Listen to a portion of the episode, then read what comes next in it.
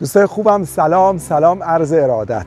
سه تا روش برای اخذ اقامت ببین کجا هستیم ما؟ اونجا اقیانوسه. دریا اقیانوس با هم چسبیده. اینجا هم همه بوته های سبز. کنار خب اینقدر قشنگو کدوم همینجا وایسیم فیلم بگیریم. ما سه تا روش اقامت برای کانادا رو جدیدن اومدیم تحلیل کردیم بحث کردیم که توسط در واقع دوستانمون و همکارانمون داریم انجام میدیم.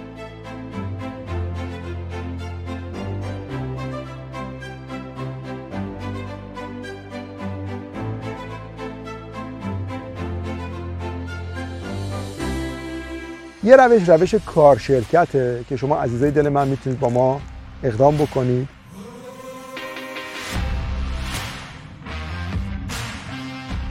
اگر شما شرکت یا business ی در ایران دارید شعبش رو بیایید در کانادا بزنید و اقامت به خودتون همسرتون بچه های زیر 21 سال میدن. خوبی این روش اینه که مدرک زبان نمی‌خواد. نکته اصلی اینه که مدرک زبان نمی‌خواد. پس شما می‌تونید اقامت بگیرید از طریق کار شرکت. کافیه شما نشون بدید تو ایران business واقعی دارید. بخواید شعبش رو تو کانادا بزنید. یه روش داریم روش کار آفرینیه.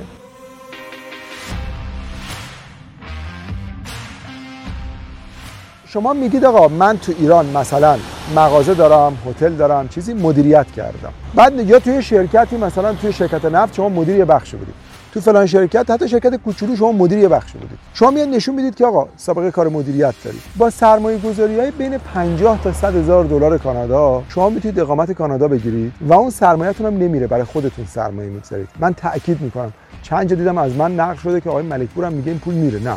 شما مثلا 50 هزار دلار سرمایه گذاری می‌کنید برای خودتون نه برای کسی دیگه. یه روش هم داریم نوآفرینیه. ها بهش میگن استارتاپ. ایرانیشو ما اسمشو گذاشتیم نوآفرینی.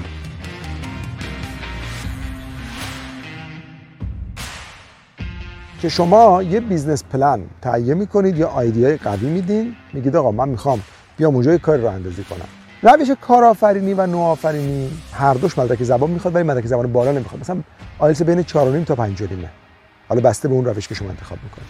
نوآفرینی یه نکته داره. از همون اول بهتون اقامت داره میدن از همون اول. ولی کارآفرینی یه ویزای دو سال است. میان اونجا. اون 50000 دلار رو که آوردی سرمایه گذاری کردی بعد درخواست اقامت دائم می‌کنی.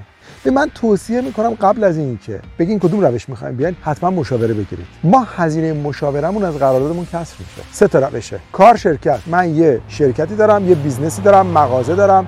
چه می‌دونم ابزارالات دارم هر چی. می‌خوام شعبهشو کانادا بزنم. یا حالت داریم کارآفرینی می‌خوام یه مزرعه بخرم بیام یه تیکه زمین بخرم برای خودم business بکنم چه دام مزرعه داری بکنم هتل بخرم پمپ بنزین بخرم هر چیزی. نشون میدم یه سابقه مدیریت دارم می‌تونم بیام یه business بخرم و کافیه که 50000 دلار تا 100 هزار دلار سرمایه گذاری کنید برای خودتون اقامت. نوآفرینی هم که اصلا سرمایه گذاری نمی‌خواد ممکنه یه پولی هم بهتون بدن. تا 60 70 هزار دلار وام هم ممکنه بهتون بدن. روش نوآفرینی همون اول اقامت دائمه ولی خب یه دو سه سال طول می‌کشه. روش کارآفرینی و کار شرکت زیر 10 ماه 11 ماه جوابش میاد. خیلی سریعه. که اومدین اونجا می‌تونید حالا از راه دیگه تبدیلش بکنید البته کارآفرینی که از کافی شما پول بیاری خود به خود تبدیل میشه به اقامت اینا رو کسی اینجوری تقسیم بندی و طبقه بندی نکرد. معمولا من ندیدم جایی. حالا من البته کسی رو دنبال نمی‌کنم که ببینم.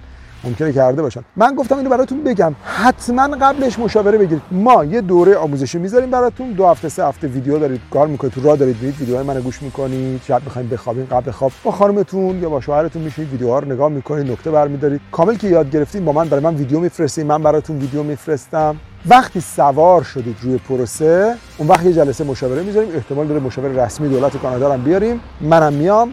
میشینیم با هم بحث می‌کنیم تصمیم می‌گیرید. تمام کارش هم توسط تیمی که اپروف داره از طرف یعنی تایید داره از طرف اپرووال داره از طرف دولت کانادا به عنوان مشاورای رسمی برای این کار صورت می‌گیره. خوب اینا رو بدونید. کل فرایندش رو بدونید. هر سالی تو کانادا دارید تیم امایی در خدمتتونه. خوشحالیم که در خدمتتون باشیم.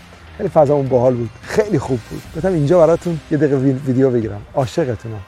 دوستتون دارم.